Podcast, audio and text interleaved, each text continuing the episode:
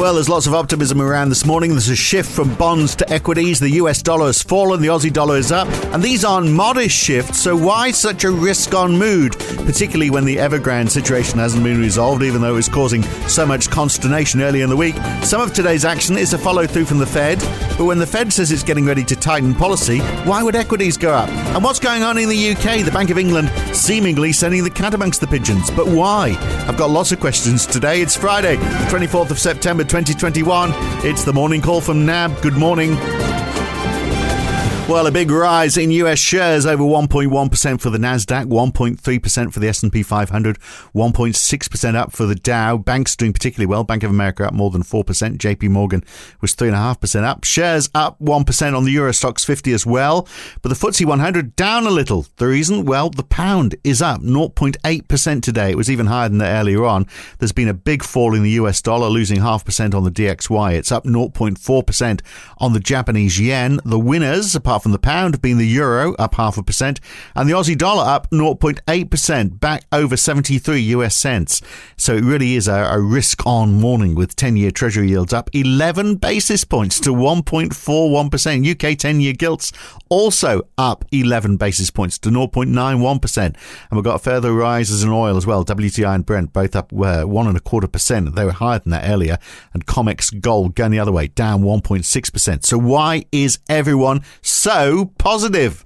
Uh, let's talk to Gavin Friend from NAB in London. Uh, I mean, this is uh, a real risk on mood today. What's happened? Yeah, morning, Phil. I think we need to separate a couple of things. Uh, one is what's going on at the Bank of England and its role in driving up uh, benchmark yields. We'll come to that in a second. Mm. The general, uh, well, very positive mood, as you say, in Europe and US. I mean, I think it's fair to say it's something of a surprise for, for a lot of observers, given what I think was generally viewed as a more hawkish Fed uh, yesterday, at least in terms of the combination of what we got in of a signal in the statement that if the economy continues as the Fed expects, a tapering can take place this year. And I think for many, it was a surprise the Fed really sort of reopened the door there after di- the disappointing non-farm payroll numbers that we got last month at 243,000. So the, the market view is uh, as long as the September uh, non-farm payroll due on the 8th of October is reasonable, we can expect uh, an announcement on the 3rd of, uh, 3rd of November FMC mm. for a December taper. But we also heard a Fed that has been suitably jolted, shall we say, by the extent and likely length of time that prices will remain elevated to the extent that half the committee sees the need for a hike next year. Well, that's quite hawkish, you would say. But in trying to pass why markets on Thursday um, and stocks and bonds have really risen. Because normally it would be it would be the reverse, wouldn't it? But unless you're saying, well, it's a sign of confidence in the economy, so they're they're working on the back of that, I guess. You you could make the argument that the taper wobble that we saw back after the June 16th FOMC, and that we now have some sort of conditional certainty on that. That you know that as long as as long as the October 8th release of the September NFP is not, you know, it's not disappointing, mm. then there is confidence, and actually we can get on with the taper and put it behind us. I still think we need to be careful on that because seeing and doing, we need to see whether that that that argument holds. But at the same time, um, the Fed isn't wholesale behind the liftoff in rates in 2023. Remember, Chair Powell did emphasize um, all, all but one of the FOMC members are behind a 2023 rate liftoff. I mean, it's one thing to have half the committee saying, well, we look at 2022, but if, if you don't have a majority, you, are not going. And, and many suspect that the sort of Fed governors are more dovish. It's not until 2023 that we get, you know, the whole team four square behind the move. So, so I think that's right. sufficiently far out. I think. So that's where hence, hence, hence, the rise in equities because it's because it's it's not as hawkish as, as being assumed, I guess. And the other the other side of it is, you know, you, tr- you talk about non-farm payrolls.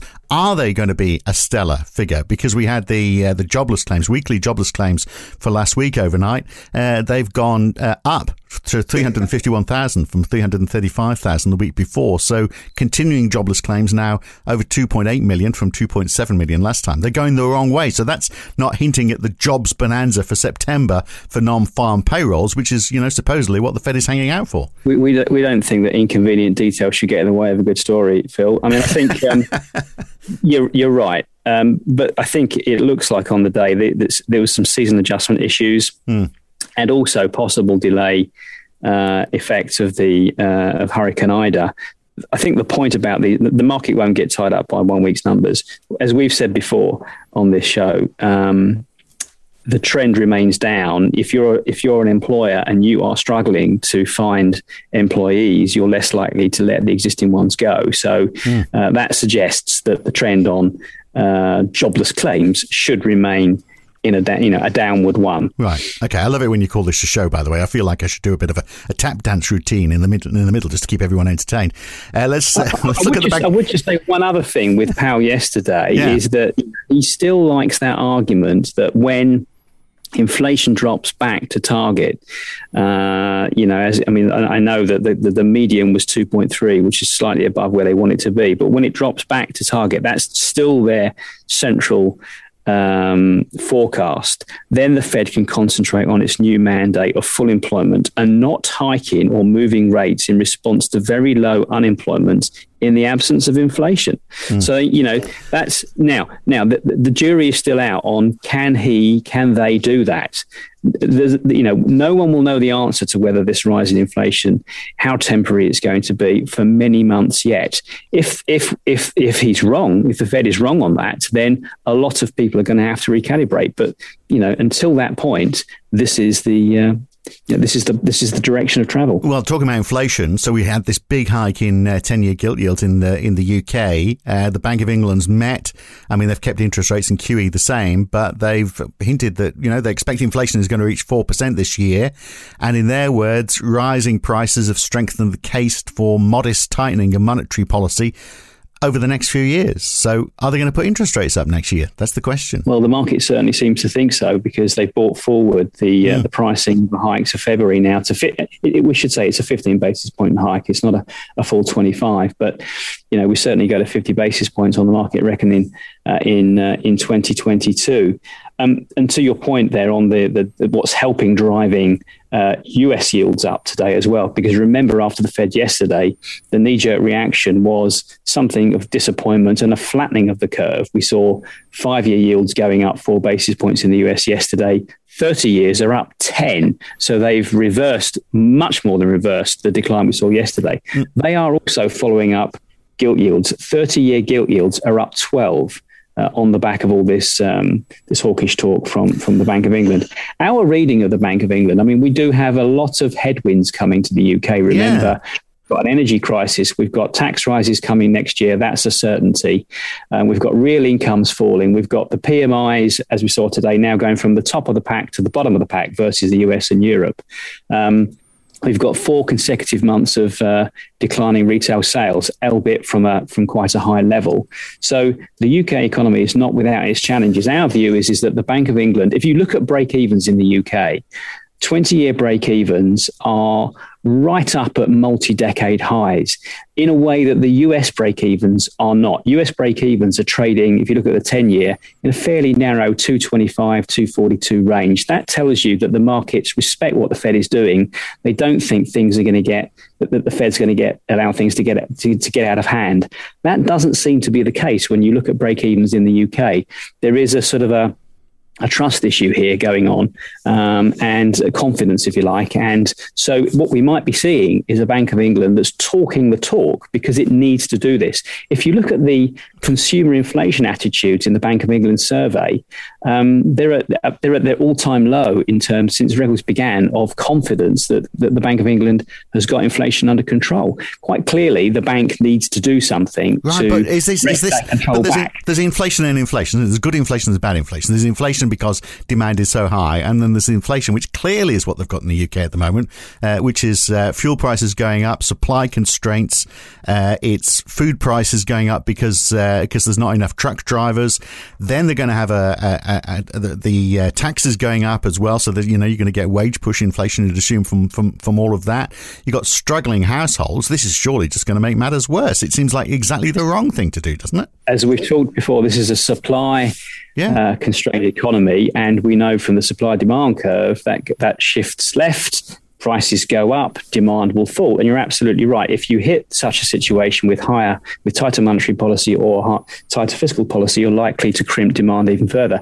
So, so it's our suggestion that actually the Bank of England is talking the talk, but actually won't walk the walk. Yeah. It will look through this. We'll get round to the whole of next year. We'll know a bit more then about what is looking, what is building out to be a pretty grim winter in terms of uh, you know UK power output and uh, you know comfort for consumers and businesses.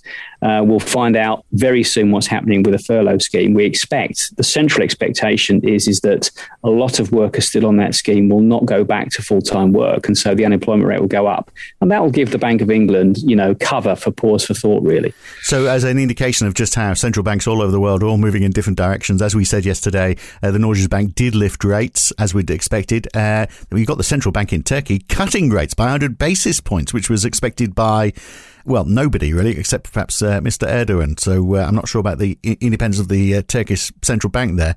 But let's look back at this optimism. Uh, it's happening despite earlier in the week, everyone was fearful that Evergrande was going to uh, not meet their deadline for coupon payments on Thursday. And they've got more payments due next week as well, by the way report seems to suggest that's not happened. I mean, earlier in the day, there was optimism that they would meet it. It seems like they haven't now. Reuters is saying no, there's been very little communication from the company. Bloomberg is saying the con- contagion, you know, could be more pronounced. For example, their electric vehicle arm is not paying staff or suppliers, uh, and they're missing delivery targets.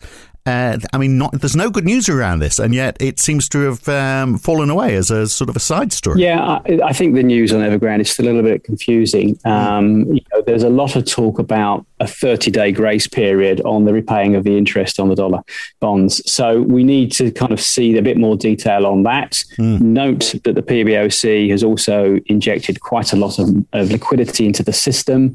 And I see a story that uh, China is actually uh, still urging Evergrande to avoid default, repay retail investors as it would under the sort of common prosperity theme. So I think the jury's still out on this. You know, we don't know whether when is a default a default. There's a lot of technicality there. Yeah. Um, all right. And it's just everybody's watching and waiting. Okay, so very quickly, uh, manufacturing and services PMIs yesterday down in France and Germany and across the euro area, in the UK as well, in the United States as well. But they're still over 50, so still growing. And uh, Australia, manufacturing is actually on the rise from 52 to 57.3, even though understandably services is still well below 50, but uh, not as bad as, as August. So and none of these are as bad as they could be, actually, weren't they? Considering, you know, we've had lots I of think lockdowns. You're right. The overall readings are still good. It's still showing that uh, economies are expanding just at a less fast pace. I think the interesting thing for us, though, on those numbers is the disappointing thing was that European composite numbers, so that's all of the European uh, economies and it's the services plus the manufacturing, um, the, the, the, pace of the slowdown there, the turn down to less expansionary, has been quite marked. So, for instance, you're looking at the um, the services in Europe now goes from 59 to 56, the manufacturing from 61 to 58. I mean, that's quite a marked pullback, and it suggests that you know where the forecasts from the ECB are that we're going to get growth. It's it's it's now being realised. Above trend growth is tantalisingly close. Um, suddenly, we're getting um, the supply constraints are hitting not only manufacturing but services activity as well. And we do know we have this energy crunch that's it's worse in the UK than it is for Europe, but it's still there in Europe. Yeah. Yeah. It's only got about 20% spare capacity there. So, you know, I think these things together are just um, uh, adding to caution that maybe the best is over for the moment until we can get some sort of space on the supply constraints. Right. And yet, still, we've got this optimism around today, haven't we? Look, today, uh, New Zealand's balance of trade this morning, Germany's IFO number later on. We get US new home sales early tomorrow morning. Uh, but I guess the main thing is we've got a bunch of Fed speakers. So, to your point earlier on, are they actually, you know, collectively, are they as hawkish as we're led to believe? So, we've got Bowman, Clarida, Jerome Powell, uh, John Williams, they're out in force. Will they all tell the same story? Well, we'll have to wait and see. But I mean, I think we learned quite a bit from uh, Chairman Powell yesterday. I think he was, um, you know, very confident, he almost blasé really on you know the, uh, the, the the direction of travel. So it'll be interesting to see whether we get any pullback, or, as you say, whether they're all singing from the same, yeah. um, slightly more hawkish uh, song sheet. We'll see, won't we? Good talk, Gavin. Catch you again next week sometime. Thank you. Thanks, Phil. And that is Friday morning's morning call from NAB. I'm Phil Dobbie. Back again with another one on Monday morning. Have a terrific weekend. See you then.